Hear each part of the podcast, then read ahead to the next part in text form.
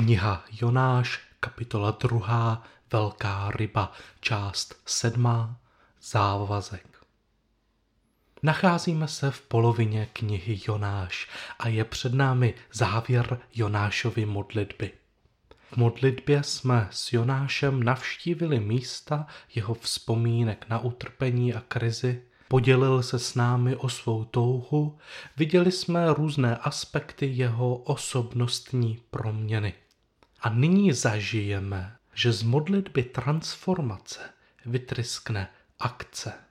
Změna uvnitř se dere ven, touží se projevit navenek ve změně vyjádřené v závazku.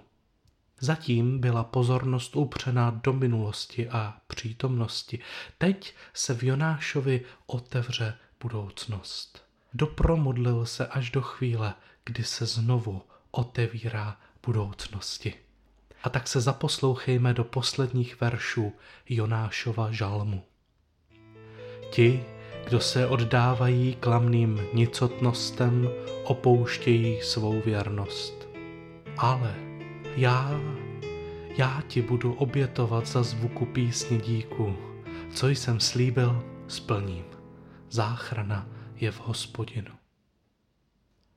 Verše mají tři části. První působí trochu nepatřičně, je to podivný odskok k jiným lidem, druhá část je Jonášův závazek a třetí schrnuje vyznání víry. První dvě části stojí v kontrastu, otáčí se na pantu slova ale. O třetí části pojednáme zvlášť na konci. Jonáš si v mysli vykreslí dvě cesty. Vlastně je to princip přemýšlení. Můžeme si vykreslit před oči v mysli různé cesty a vyslat po nich fantazijního sebe, jakéhosi avatara sebe a pozorovat, kam dojde. Příklad. Zvažuji, že změním práci. Co se stane, když změním práci? Proskoumám tuto cestu ve fantazii. Řeknu si, že možná najdu něco lepšího, budu mít menší příjem, možná zůstanu sám, budu mít depresi. Zkouším, vysílám sám sebe do budoucnosti po této cestě a zjišťuji, co všechno se může stát. Potom si zvážím druhou cestu, co se stane, když zůstanu v práci a budu tam dál dělat něco, co mě nebaví, dejme tomu. Zase vyšlu avatara sebe do budoucnosti a rozvíjím fantazii toho, co může být. V tom jsme geniální a je to pro nás lidi neskutečně důležité.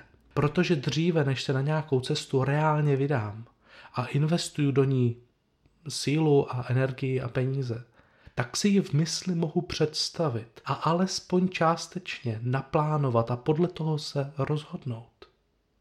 A když v mé hlavě přijdu o práci nebo dokonce o život, tak je to jen moje představené já, jen můj avatar, eh, kterého jsem si tam poslal ve fantazii.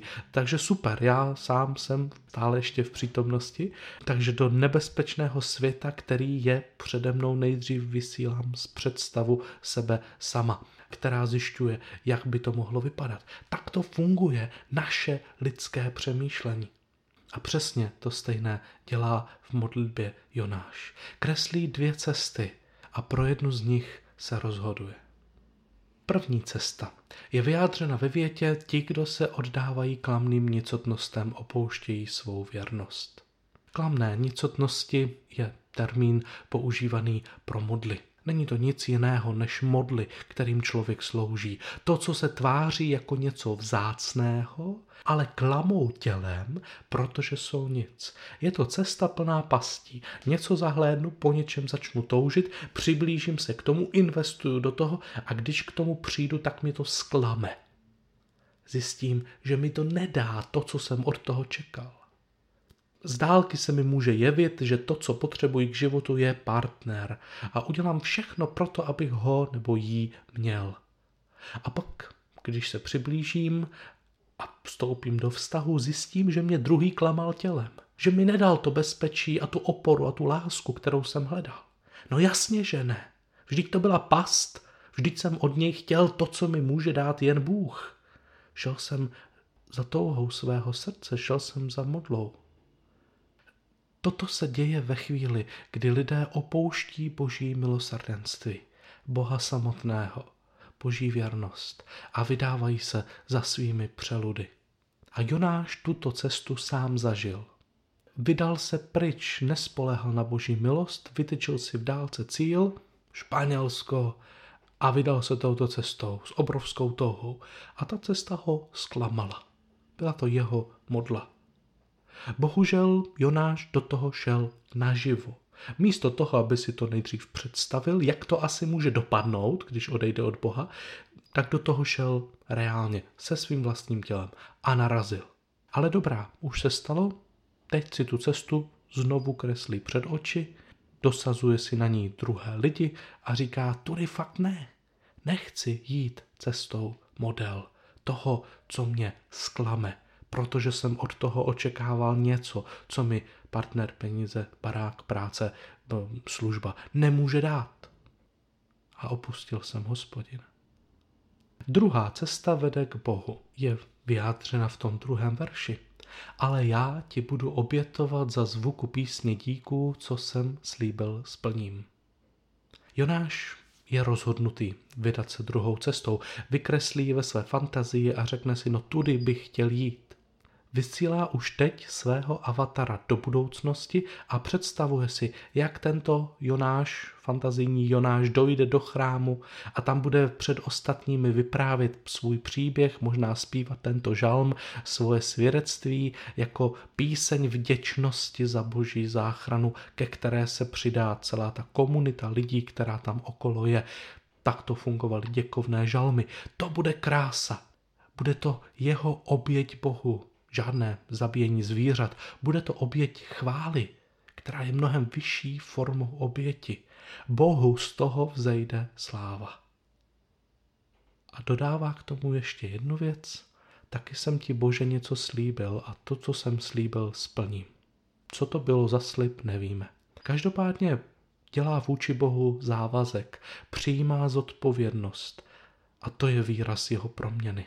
Vždyť jsme ho zatím poznali jako člověka, který zodpovědnost nepřijímá. Nepřijímá zodpovědnost za svět, který se před ním rozkládá. Ale nyní ano. A tak to je cesta, kterou si v hlavě vysní. Má dojem, že to je lepší cesta. Je ochoten se po ní vydat. A tak udělá závazek. Bože, chci jít od teď tudy. Budu se chovat jinak a chci ti vzdát chválu. To je moje cesta. Jonáš tu podobně jako celá Bible zjednodušuje a do detailů rozpracovává myšlenku dvou cest. Od Adama a Evy, kteří stáli před rozhodnutím vzít, nevzít, jíst, nejíst, Kaina, který stál před rozhodnutím vládnout nad hříchem nebo se jim nechat ovládat, Abraham, který stál před rozhodnutím, jestli jít nebo nejít, potom zabít, nezabít, Mojžíše, který se rozhodoval, jestli bude mlčet nebo mluvit, jestli se bude stavět za lidi, anebo jestli lidi potopí. Celá kniha přísloví je o dvou cestách, cestě moudrosti, cestě hlouposti. Každé to přísloví vlastně nás staví na křižovatku a vykresluje nám právě tuto cestu jakýchsi dvou fantazijních avatarů, co se stane, když budu po moudrosti, co se stane, když budu hloupý. Ježíš mluví o široké cestě a úzké cestě, která se těžko hledá. A proto vlastně se nemůžeme divit, že i to závěrečné vyvrcholení celých dějin odráží dva důsledky cest. Nebe pro ty směřující k Bohu a peklo pro ty, kteří klesají ke dnu a nechtějí mít s nebem nic společného.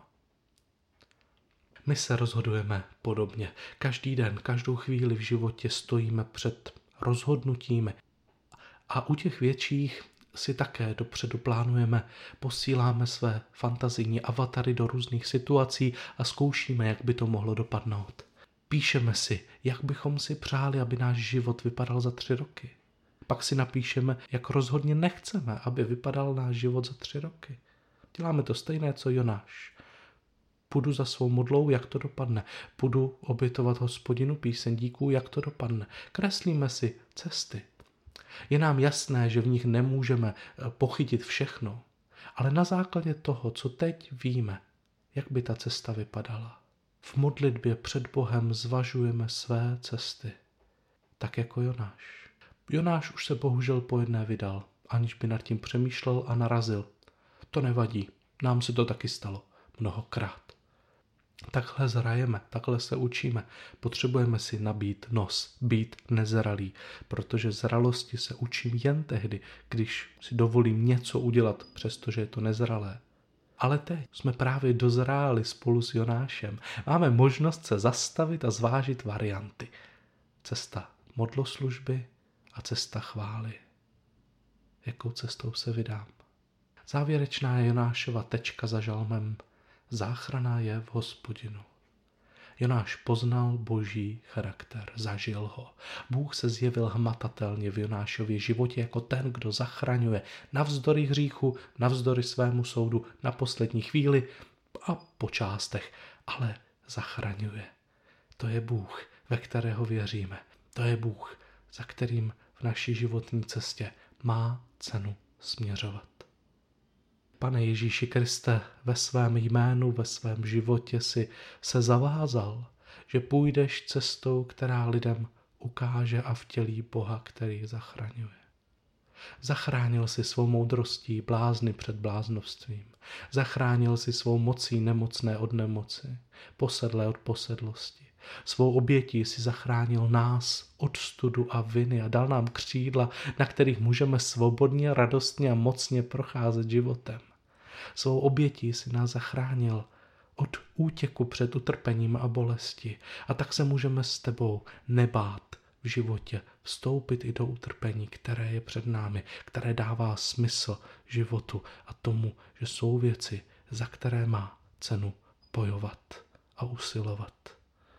Prosíme, pane, veď nás v našem přemýšlení o tom, kudy, kam